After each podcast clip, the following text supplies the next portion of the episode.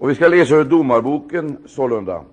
Och nu är det en gång så att eh, en eh, av Bibelns mest intressanta böcker och kanske jag ska säga mest lärorika böcker, det är just Domarboken.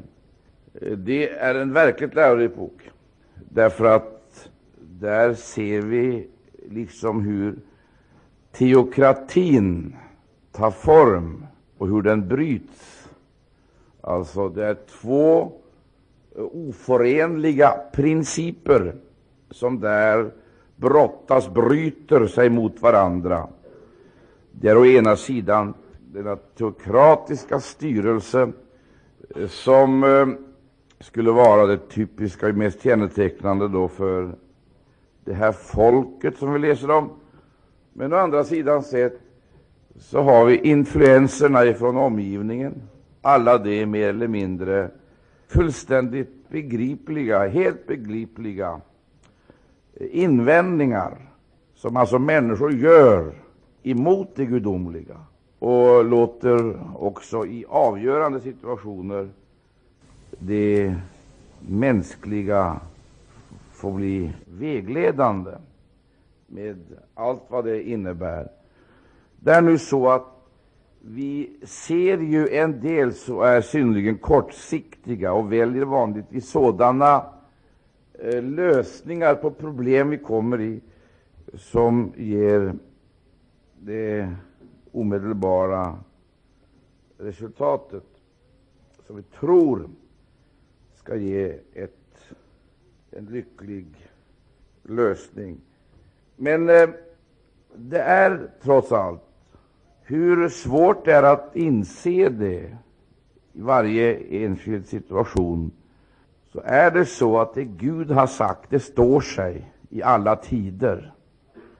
Och det är eh, inte bara tillämpbart, utan det måste man underordna sig om man inte ska förlora och tvingas uppge eh, helt enkelt avstå ifrån och lämna det som kanske andra generationer genom stora uppoffringar, stora personliga uppoffringar har erövrat.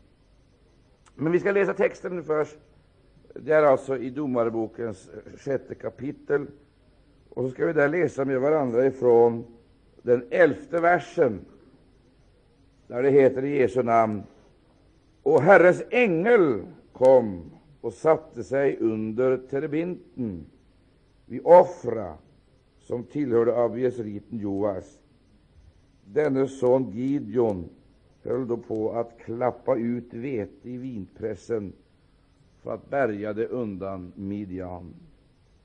För honom uppenbarade sig Herrens ängel och sade till honom Herren är med dig, du tappre stridsman.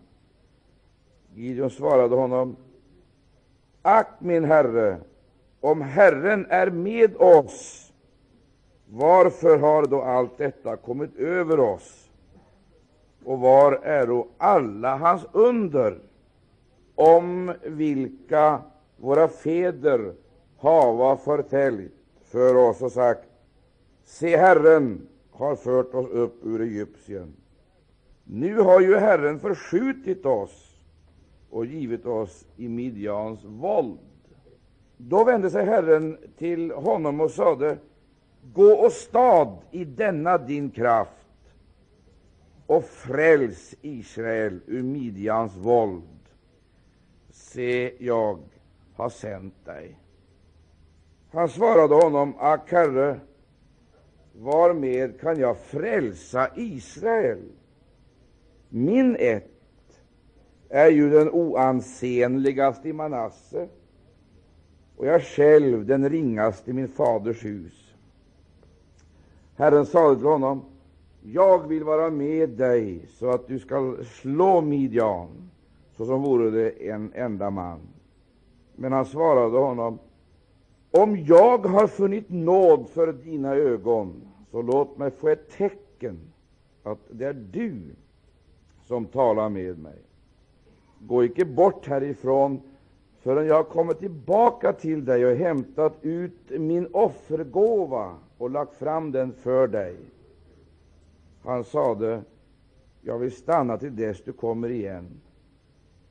Då gick Gideon in och tillredde en killing, så och osyrat bröd av en efa mjöl. Därefter lade han köttet i en korg och hällde spadet i en kruka. Sedan bar han ut det till honom under terbinten och satte fram det. Men Guds ängel sade till honom, ta köttet och det osyrade brödet och lägg det på berghällen där och gjut spadet däröver. Och han gjorde så. Och Herrens ängel räckte ut staven som han hade i sin hand och rörde med dess ända vid köttet och det osyrade brödet. Då kom eld ut ur klippan och förtärde köttet och det osyrade brödet, och därvid försvann Herrens ängel ur hans åsyn. Då såg Gideon att det var Herrens ängel, och Gideon sade, Ve mig, Herre, Herre, eftersom jag nu har sett Herrens ängel ansikte mot ansikte. Men Herren sade till honom, Frid vare med dig, frukta icke, du skall icke dö. Då byggde Gideon där ett altare åt Herren och kallade det Herren är frid. Det finns kvar ännu idag i det abieseritiska offra. Jag tänker faktiskt, även om jag läst ur historien, inte tala om de döda, utan jag tänker tala om de levande. Och därför så tänker jag faktiskt inte se det här i ett historiskt perspektiv, utan i ett profetiskt. Men då kan det ju vara på sin plats att påminna om Gideon, därför att här läser vi om hans början, det vill säga initialskedet, Eh, den första delen, inledningen till det som i skriften kallas för befrielseverket. Går vi sen fram till Nya testamentet så möter vi också där Gideon, men där icke i begynnelsen av hans eh, tjänst och hans krig, utan fast mer i slutet, där hela eh, hans eh, historia tecknas med några få, men dock eh, mycket eh, hedrande eh, uttryck. Han presenteras alltså som troshjälte. Och det sägs här i trons höga visa eh, i eh, den 32 versen, alltså Hebreerbrevet 11, där säger Eh, aposteln, och vad ska jag nu vidare säga? Tiden bleve mig ju för kort ifall jag skulle fortälja om Gideon, Barak, Simson och Jefta, om David och Samuel och profeterna. Och efter den här katalogen av gamla testamentliga profiler så adderas deras insatser ihop till det vi skulle kunna kalla för ett helt, ja, får jag använda uttrycket, stora bedrifter, helt otroliga bedrifter. Men jag vill inte säga att det här klingar så särskilt eh, behagligt i våra öron. Vi kanske kan vara störda av själva formuleringarna, eh, framställningssättet och eh, vissa andra ting som alltså kommer igen här i den här redogörelsen för vad som ligger bakom. Men jag, men jag läser. Det heter vad ska jag nu vidare säga? Tiden bleve mig ju för kort ifall jag skulle förtälja om Gideon, Barak, Simson och Jefta. Och alla de där namnen, de hör egentligen hemma inom en bestämd period i Israels historia, och den perioden kallas för domaretiden. Och det är domaretiden som är så intressant, för att där kan man egentligen säga att vi i gammaltestamentlig tid möter församlingen. Alltså, där möter vi församlingen, vi skulle kunna säga innan monarkin blir ett faktum i Israel, så ser man tydliga drag eh, utav Guds framtida planer med avseende på sitt folk.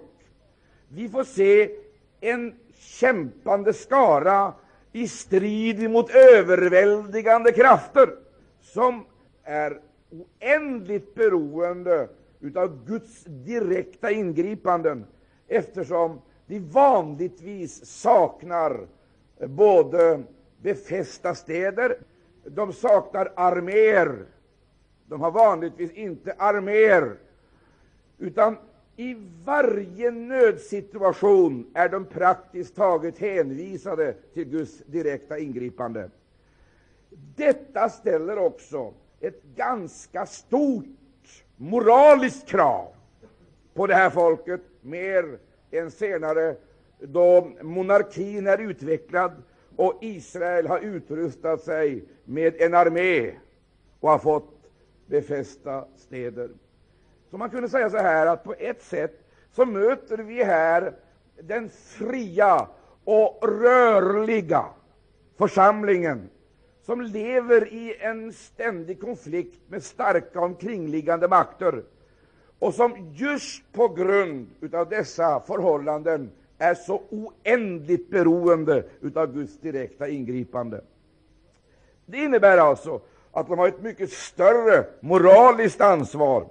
De hade nämligen inte delegerat något av det ansvar som jag nu talar om till någon enskild individ eller byggt upp en institution som skulle kunna representera folket, utan det var oorganiserade och utan en central myndighet av den karaktär som jag här nyss har sagt. Därför, moraliskt sett, så ställdes det väldiga krav på dem. Och detta i sin tur nödvändiggjorde också att de höll gudstjänsten ren, obesmittad. Ty om deras relationer till den Gud de dyrkade stördes, så kom hela deras liv att därigenom på ett eller annat sätt eh, störas och försvåras. Det är de här två tingen som jag redan nu vill nämna. Alltså väldigt viktigt, en hög moral och en hög stridsmoral eh, med ett innerligt gudstjänstliv och en ren och obesmittad tillbedjan. Det är stora ting. Det är gudomliga egenskaper, för att inte säga något av Guds eget väsen, eh, som måste ta form och få dessa eh, underbara resultat. Nu ska jag läsa eh, den här versen som jag nyss citerade en gång till. För att deras insatser stod, skulle man kunna säga, i direkt proportion till deras överlåtelse åt Gud. Det, det fanns alltså eh, ett klart och tydligt samband mellan de här två tingen. De lyckades eller misslyckades. De segrade eller ned, nederlag helt och hållet utifrån det gudsliv som de vårdade eller misskötte. Levde de nära Gud, då var det rika segertider. Åh, halleluja, då fanns ingen gräns på framgången. Men då Guds uppenbarelsen gick förlorad på grund av tvivlets skuggor. Detta är en väldigt rik och underbar undervisning. Det, det, det, det ligger någonting så oerhört lärorikt i det. De hade alltså inga yttre attribut, inga andra kriterier än just detta att det var Guds folk, och det var Gud som själv svarade för dem. Och då detta förhållande stördes, då skuggor kom in, tvivlets skuggor, eller kompromisserna, eftergifter, diplomatiska eftergifter, eh, eh, naturligtvis välmotiverade och synnerligen mänskliga, då dessa blev bejakade och sedan också skapade eh, helt nya attityder, så visade det sig ganska snart i nederlag. Och de blir fångar i sitt eget land, fångar på sitt eget territorium. Men då förhållandena är som de bör vara, då heter det så här. Om dessa eh, som genom tron besegrade konungariken, övade rättfärdighet, fingo löften uppfyllda, tillstoppade lejonskap, dämpade eldens kraft, undkom svärdets ägg, blev starka från att ha varit svaga, blev väldiga i krig. Nu heter det så här, och bland dem är alltså Gideon. Under en kort period, där några decennier, så inträffar det många förunderliga ting som på ett alldeles speciellt sätt uppenbarar för oss Guds särskilda avsikter med sitt folk. Jag säger, så rent principiellt så kan vi förstå vad Gud egentligen har för mål. Vi brukar tala om landet, och vi pekar på landet som om Guds mål för sitt folk vore landet. Jag är inte övertygad om att så är fallet. Det är självklart. Trons folk måste ha ett territorium, men detta territorium skall ju vara nedslagsområdet eller operationsbasen för Guds härlighet. Det är det som är avsikten. Guds vilja skall alltså fortgående förverkligas. Och det här folket skulle, eh, inte traditionellt sett, men på ett bibliskt sätt, genom Guds egen närvaro fostras att bli präster för hela människosläktet. De skulle alltså utrustas med speciella prästerliga funktioner. Det innebar alltså följaktligen så skulle de ha en speciell plats, en speciell behörighet, en särskild ordination att inför Gud företräda hela mänskligheten, att vara mänsklighetens förebedjare. Och genom deras böner så skulle hela den övriga mänskligheten komma till kunskap om den sanne guden, Israels Gud. Men det var där det svek. Du förstår, vi kan inte undervisa människor eh, om Gud mer än det vi själv vet om honom. Och den kunskapen som vi ska förmedla till människorna, den får aldrig vara teoretisk. Aldrig, utan den måste vara överbevisande. Och överbevisande blir kunskapen först då löfte blir erfarenhet. Utan erfarenhet så är det teorier, och det kan vara intressanta diskussionsämnen. Det kan vara intressanta religiösa debatter, men det leder inte fram till någonting. Det kan vara dialoger och det kan vara samtal som i och för sig kan ha ett visst värde. Det kan resultera i ett slags utbyte av åsikter, eh, ett eh, eh, slags en, en kommunikation för att överbrygga, som man säger, missförstånd eller fientligheter. Men, men, men, det leder inte fram till någonting annat. Det blir inget bestående resultat. Därför så måste den kunskap som skall förmedlas, den måste ha upplevelsens signum. Och saknar den upplevelsen, då är den knappast värt mera än orden. Det blir ord, tankar som kan uttalas logiskt, litterärt, poetiskt, som kan vara intressant, eh, som kan vara kulturellt, som kan vara vetenskapligt, men aldrig förmår besegra de makter som ligger Guds verk emot.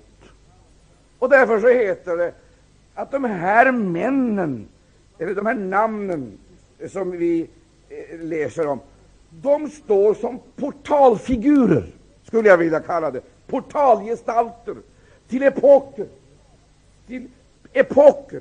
Det finns en Gideon-epok, det finns en Barak-epok, det finns en Simson-epok, det finns en Jefta-epok under den här domartiden. Men gemensamt för dem alla det är detta att de under hela den här epoken, så länge de själva levde och var närvarande i Israel, utövade ett vägledande inflytande så att Israels folk bevakade och vårdade sina heliga gudsrelationer. Och ingenting fick störa det. Och under de tiderna var de oslagbara. Det fanns en Gideon-epok. Och den Gideon-epoken den börjar i det sjätte kapitlet med det här märkliga uttrycket begynnelsen till befrielsekriget. Bara där tycker vi att det, det är någonting olustigt. Uttrycket befrielsekrig det passar ju inte för pacifister. Befrielsekrig. Och då vi dessutom upplever att det är konflikter mellan människor, då tycker vi att det där passar heller inte för humanister. Här står pacifisten och funderar, och humanisten och funderar. Strider mellan folk, strider mellan grupper, kan det vara något gudomligt och idealiskt? Så läser vi om att folk fördrevs. Och då upplever vi igen, där står demokraten och kastar in sitt veto. Så har vi redan tre orsaker att liksom protestera mot själva Guds handlingssätt. Förnuftiga argument, viktiga argument, mänskliga argument, begripliga argument. Kan det vara riktigt att handla på det här sättet? Kan det vara gudomligt? Eller den allt överskuggande frågan, kan det vara kärleksfullt? Det beror på att vi har ett så otroligt kortsiktigt perspektiv. Jag böjer mig verkligen ödmjukt inför Guds uppenbarelse och känner icke den minsta frestelse till att gripa till överord genom att på ett oriktigt och orättfärdigt sätt dra upp gränser mellan individer och grupper, mellan människor och människor. Men, mina vänner, det är inte jag som gör det. Eh, och det är väldigt meningslöst att eh, fråga Mästaren, då man själv är leret i hans hand, varför gör du så? Han har leret i sin hand och formar det inte efter lerets avsikter och önskemål, utan utifrån sina egna eviga avsikter. Det enda jag kan säga, det är det här. Gud är trofast. Även om striden får den här karaktären, så är Gud trofast.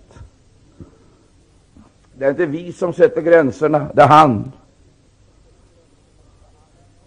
Eh, Även då det får den här karaktären, så måste vi säga Gud är trofast. Och nu heter det dessa som genom tron besegrade konungariken, övade rättfärdighet, fingo löften uppfyllda, tillstoppade lejonskap, dämpade eldens kraft, undkom svärdets ägg, blev starka från att ha varit svaga, blev väldiga i krig och drev främmande herrar på flykten. Det var mycket på en gång. Mycket att fundera på. Mycket mycket att eh, kanske också analysera, definiera, överföra och tillämpa. Mycket att eh, känna på och ta del av. Men kanske också till sist identifiera sig med. För är det så, är det en strid för mig. Eh, är det en strid som angår oss, som vi på ett eller annat vis är delaktiga i. En strid som begynte, men inte har slutat, utan fortsatt pågår. I nya tidsåldrar, i nya former, eh, på nya områden, är det en strid som ingen kan komma ifrån, utan som man måste vara beredd att ta. I så fall är det verkligen viktigt att vi lär av Gideon, att vi lär av Barak, att vi lär av Jefta, att vi lär av hela den här skaran Simson. Vi måste lära utav dem. De har säkerligen något mycket väsentligt då att undervisa oss om. Och egentligen så är det nog på det här sättet att eh, vi, vi, liksom kan skära ut en sektor eh, ur frälsningshistorien och förkasta den eller liksom förälska oss i den, förskjuta den eller bejaka den. Och liksom välja och vraka allt eftersom det passar oss själva, våra egna förutfattade meningar. Eh, våra egna fördomar, våra egna traditioner. Eller kanske jag ska säga den allmänna religiösa uppfattningen och miljön. Men himmelen tar föga hänsyn till de förbehåll som självbevarelsedriften dikterar, som vår kultur dikterar, som vår religiositet dikterar som våra intellektuella problem dikterar, tar föga hänsyn till det. För att striden är av en sådan karaktär att den praktiskt taget är total. Och den kräver alltså ett totalt engagemang. Och vi ska se hur man kommer fram till den punkten där man slutar att diskutera, ventilera, debattera. Där man slutar att dissekera och liksom plocka ur den heliga historien vissa delikatesser som smakar gott och som ger liksom ett intryck av att passa mig. Vi är inne i en strid som är total. Och vi kan inte välja front, fiende, metod, utrustning. Det har han gjort före oss, eftersom han vet fiendens kapacitet, fiendens metoder, fiendens operationsområden, fiendens list. Han vet det. Därför har han, ära vare Gud, utrustat sitt eget folk med avseende på att de ska vinna seger och icke lida nederlag. Tror du det, säg amen. Och det är det här han håller på att lära oss genom att ge oss det jag skulle vilja kalla för den andliga stridens ABC, så vi inte står vapenlösa, eh, så vi inte står håglösa, odisciplinerade, utan är samlade, koncentrerade utrustade med de vapen som har möjligheter att vinna seger. Men framför allt med en mentalitet som är väsenslik hans egen.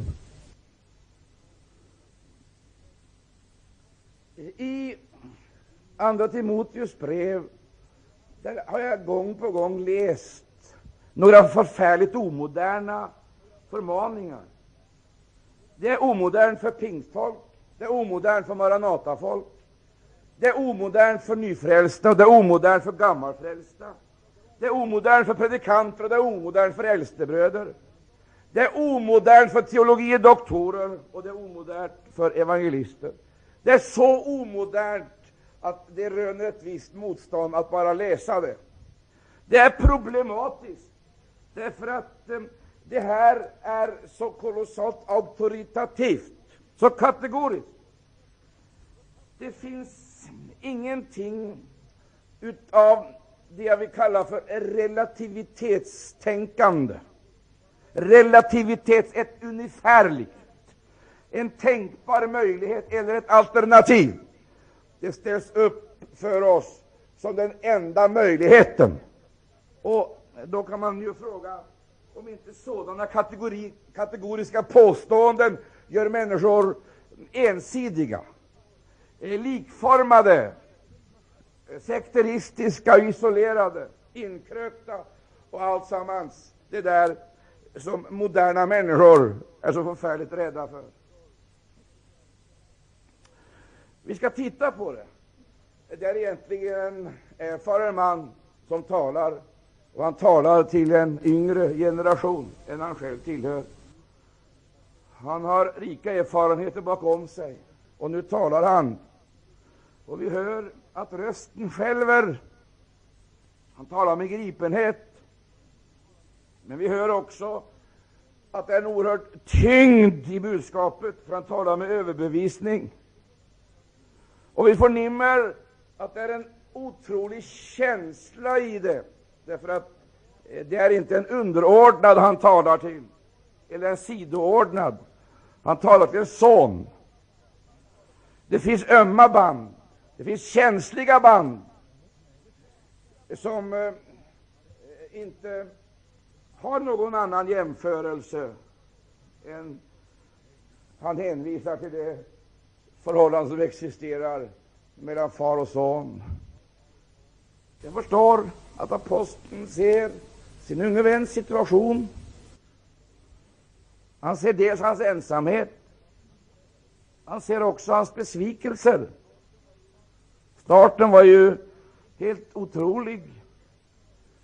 Men eh, allt eftersom tiden gick, så gick också hos många entusiasmen förlorad, eftersom de blev specialister, eh, kritiker.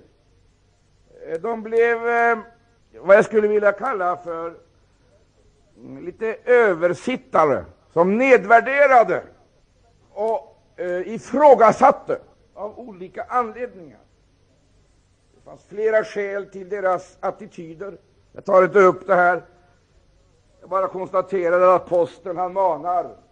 Han säger uppliva den nådegåva som finnes nedlagd i dig. Alltså någonting hade, så att säga, om inte tonat bort, så hade den trängt undan.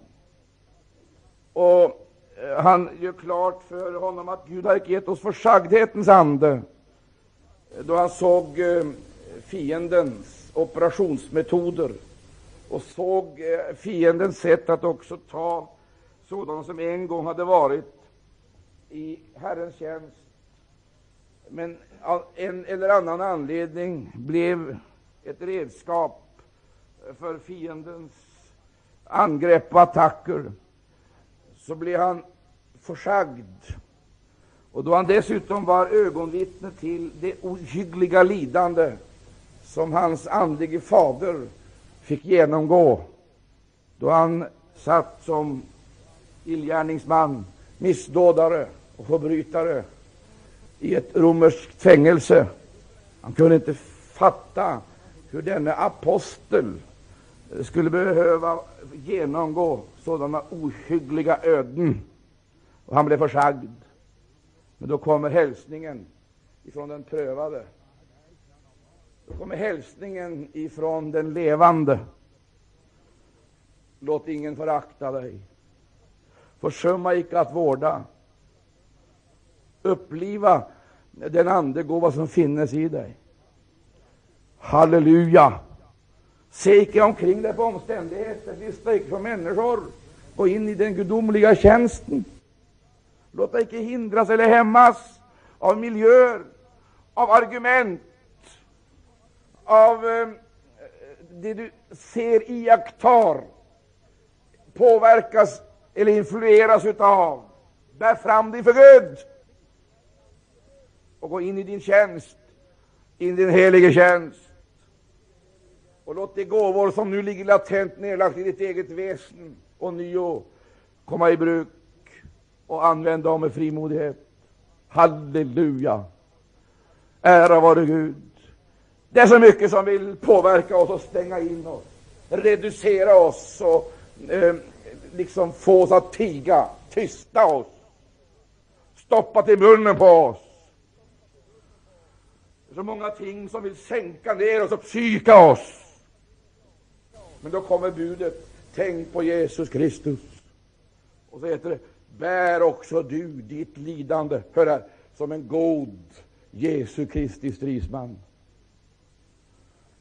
Och då börjar vi känna igen Domarboken och Domarbokens beskrivningar av omständigheter och förhållanden.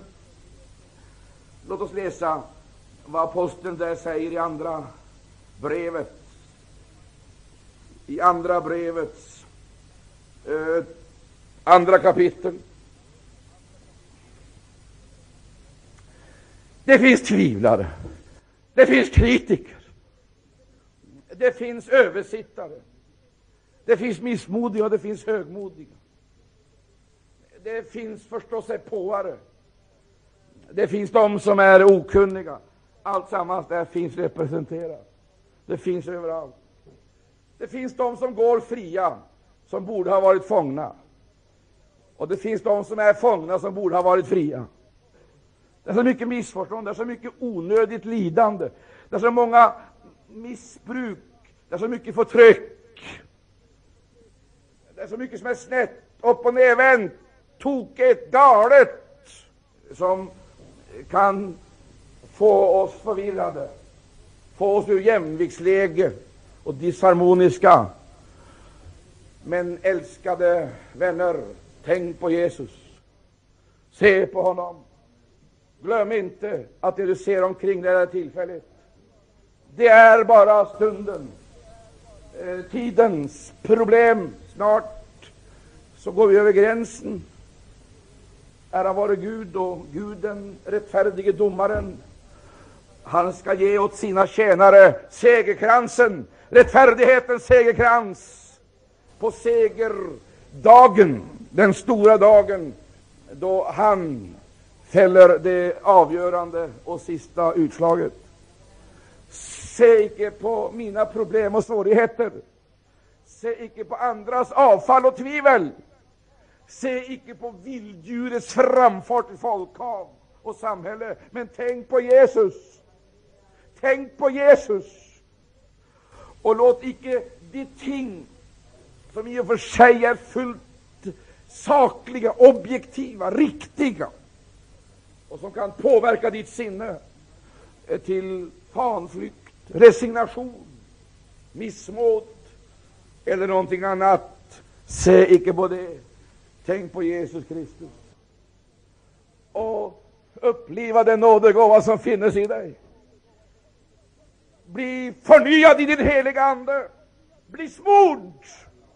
Bli utrustad för att möta den situation som är för handen nu. De problem som du möter. Och kom ihåg, min käre son, om jag sitter bunden så ska du veta att Guds ord bär icke bojor. Var frimodig. Tänk på Jesus Kristus. Och halleluja. Så säger han vidare här i Andra Timoteus brevs andra kapitel. Bär och du ditt lidande såsom en god Kristi Jesu stridsman. Det är klart, om jag säger så här, då kanske jag har eh, hjälpt oss över de första svårigheterna, de rent sentimentala problemen. Säger jag att striden inte är mot kött och blod, inte är mot människor, då kanske jag har hjälpt er över det första problemet. Förhandlingar vi det hela och säger det är en strid mot ondskans andemakter i himlarymderna och nöjer oss med att begränsa striden till utomvärldsliga krafter, opersonliga krafter, så att fronten ligger utanför oss och vår jordiska mänskliga sfär, då kan vi väl kanske känna oss relativt lugna. Och då kanske det känns lite lättare för oss att överlämna sig åt Gud. Men när det visar sig att den där fronten ute i himlarymden är verksam i det ohörsamma, verksam, den andekraft som nu är verksam, att denna andekraft synliggöres i mina bästa vänner, synliggöres i mina närmaste, Eh, synliggöras i de troende. Vik bakom mig, du Satan, hör du ropet ifrån en förföljd, en som personifierar andra ideologier och andra idéer, eh, andra känslor och avsikter än det Jesus eh, kunde bejaka och identifiera sig med. En röst som talar förledande, förföriskt, på samma gång vädjande och mänskligt. Inte ska väl någonting sådant drabba dig? Vik bakom mig. Din eh, mor och dina bröder är utanför och väntar på dig. De har rätt att göra sina krav gällande. Din solidaritet, din tid, din kärlek, din sympati, din förståelse. De är utanför och väntar. Varför var de inte inne? Hade de kommit för sent? Tog de det som något helt självklart att släktskapet med Jesus skulle ha öppnat dörrarna också in i det fyllda rummet? Tog de det som någonting självklart att då Jesus bara hörde att de stod där utanför, då skulle han lämna de skaror som han just talade till och frotterat dem, samtalat med dem, ägnat sig åt dem. Och vem vill försumma sin mor? Vem vill nedvärdera sin mor? Då händer det någonting. Någonting som får liksom själva luften att dallra, där som allting dallrar. Och jag förstår att en ande av gudomlig eld riktigt ordentligt fångar allas intresse i en rörelse som inte är en vanlig gest av artighet, av överlägsenhet, av nonchalans, i en rörelse som uttalar myndighet, i en rörelse som uttalar närhet och distans, säger han. Dessa är mina bröder, mina systrar, min mor och min far. Vilka? Dessa.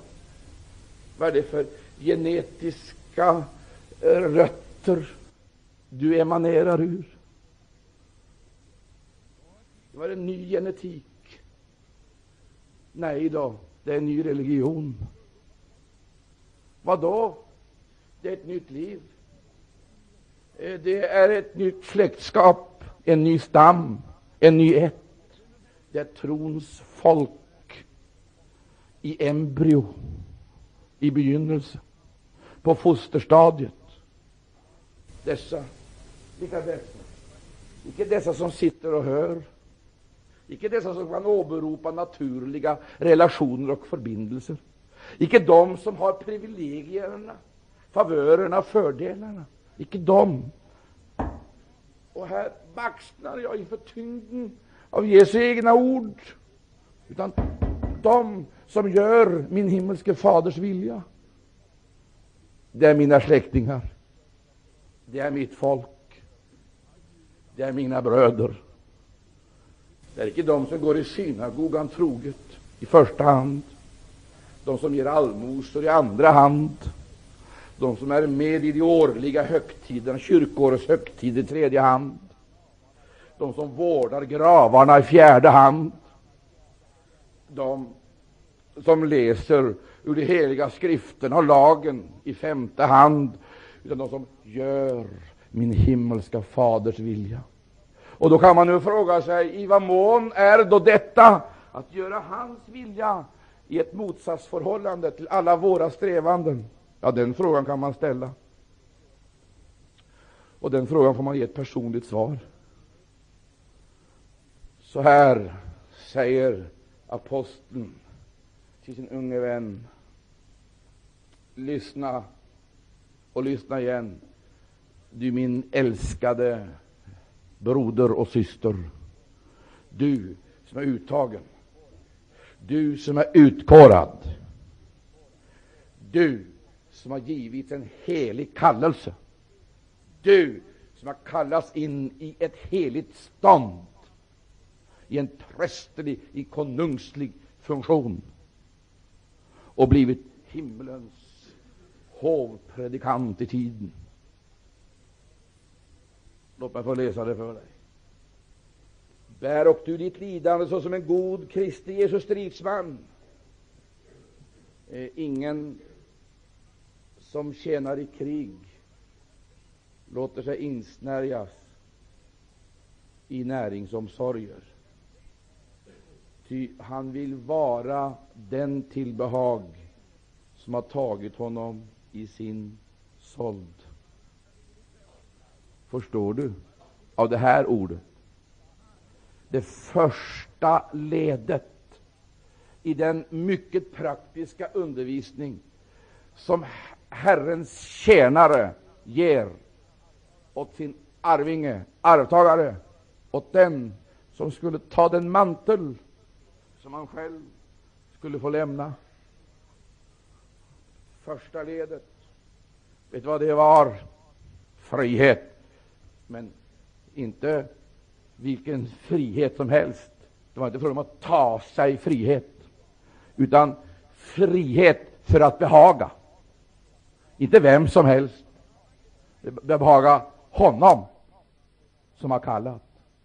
En sann frihet. Den friheten den måste verkliggöras på ett synnerligen påtagligt sätt. Och det är eh, ingen idé att vi nu försöker göra någon tripp ut i rymden för att hitta orsaker, eh, makter eller ting som den här Herrens tjänaren skulle frigöras ifrån. Det är verklighetsnära ting, jordnära ting. Du behöver inte fara upp i rymden för att hitta det. Det handlar om näringsomsorger.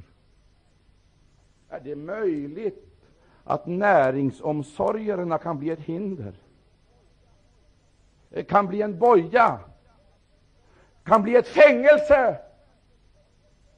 Jaså, är det möjligt att näringsomsorger kan äventyra Guds avsikter? Kan förvandla en soldat till ett kronvrak. Det är en sak att gå under vid fronten. En sak att gå under i striden. Det är en annan sak att dö bakom linjerna på grund av självupptagenhet eller egoism. Eh, näringsomsorger. Eh, vad hör till näringsomsorger? Eh, ska vi ta några ting och nämna det? Nej, jag tar inte risken. För Det kan tänkas att jag då skulle dela den här lilla församlingen i ett antal grupper. Och Den ena gruppen skulle applådera och säga halleluja, jag går fri.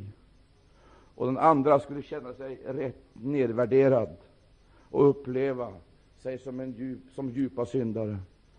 Personligen så tror jag att en av orsakerna till att Guds verk inte går vidare det är att Herren inte lyckas resa en armé på fötterna av människor som är överlåtna åt honom. De har alldeles för många försänkningar, försäkringar att vårda. De har alldeles för många underordnade solidariteter och lojaliteter att klara av. Mor släpper dem icke, far släpper dem icke, samhället släpper dem icke, församlingen släpper dem icke, äldstebröderna släpper dem icke. De är bundna alltså på ett felaktigt sätt. Och det kan synas som om de vore synnerligen solidariska och lojala, men se på dem. Se på deras andedräktsdrag. De är bleka. Se på färgen i deras anlete. De lider av bleksot, blodfattiga, syrebrist. Se på glansen i deras ögon. Den är inte frisk, den är inte, den är inte ungdomlig och ännu mindre gudomlig.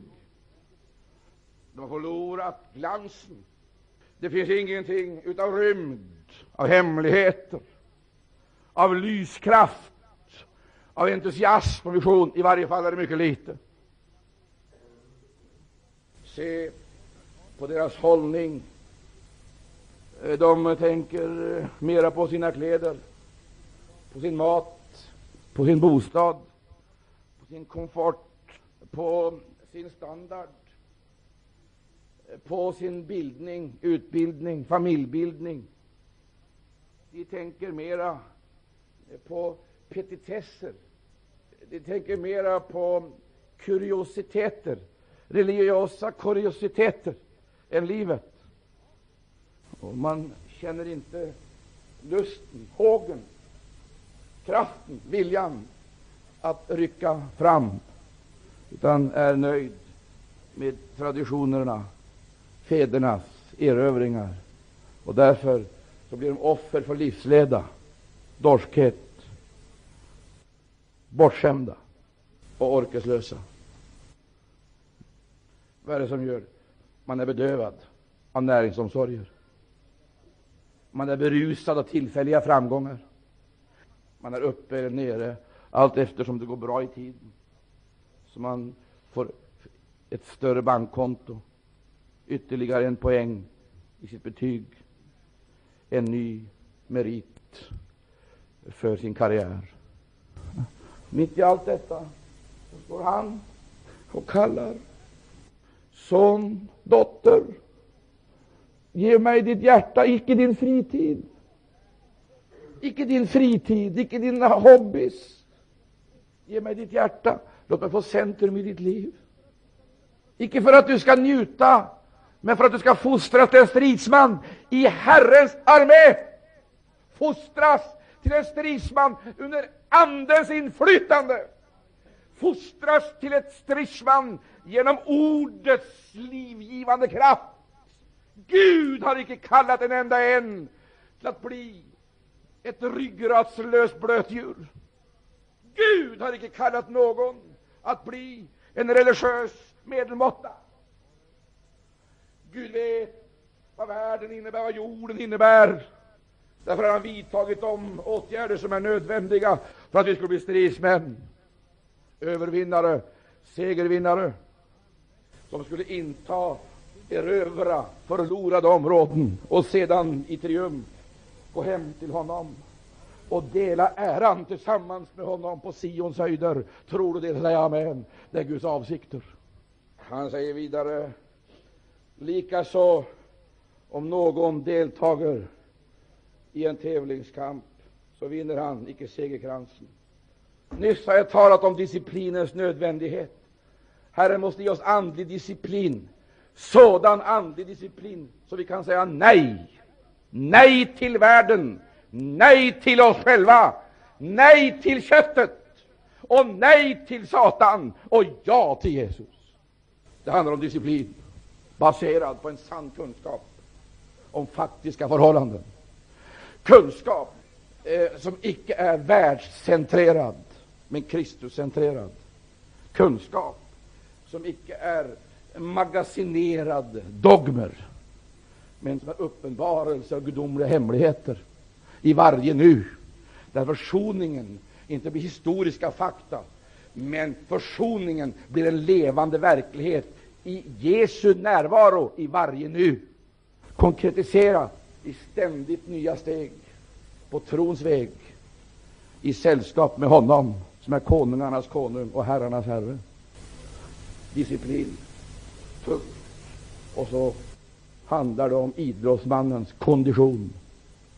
Det är inte säkert att striden vinns i den första etappen, men Guds folk tappar icke modet, för vi har andlig kondition. Sju gånger kom han igen, Mose, och så ropade han så det ekade rakt över hela Egypten, släpp mitt folk. Farao han vidtog alla de åtgärder han kunde göra för att hindra. Den ena gången av religiös karaktär, andra hednisk karaktär, tredje av social karaktär, fjärde av eh, ekonomisk karaktär. Men Mose kom igen, släpp mitt folk.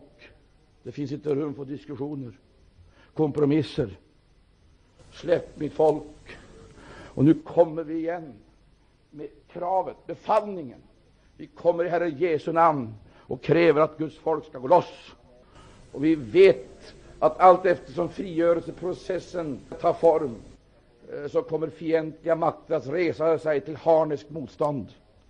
Men det är inget skäl för reträtt, utan då hämtar vi ny kraft. Då förnyas vi i uppdraget och tjänsten och kommer igen.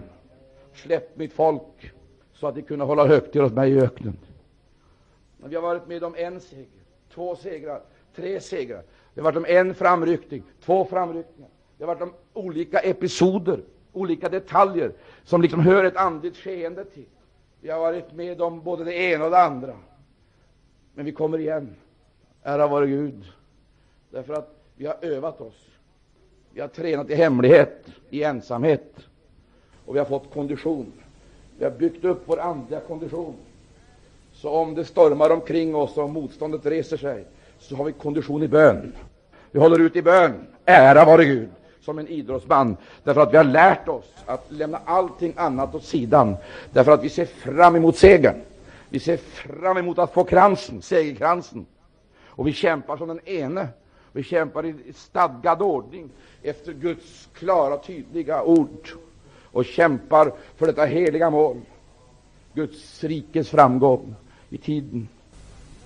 Vi tjänar Gud i tiden och väntar ett underbart resultat i evigheten. Gör du det? Gud är trofast.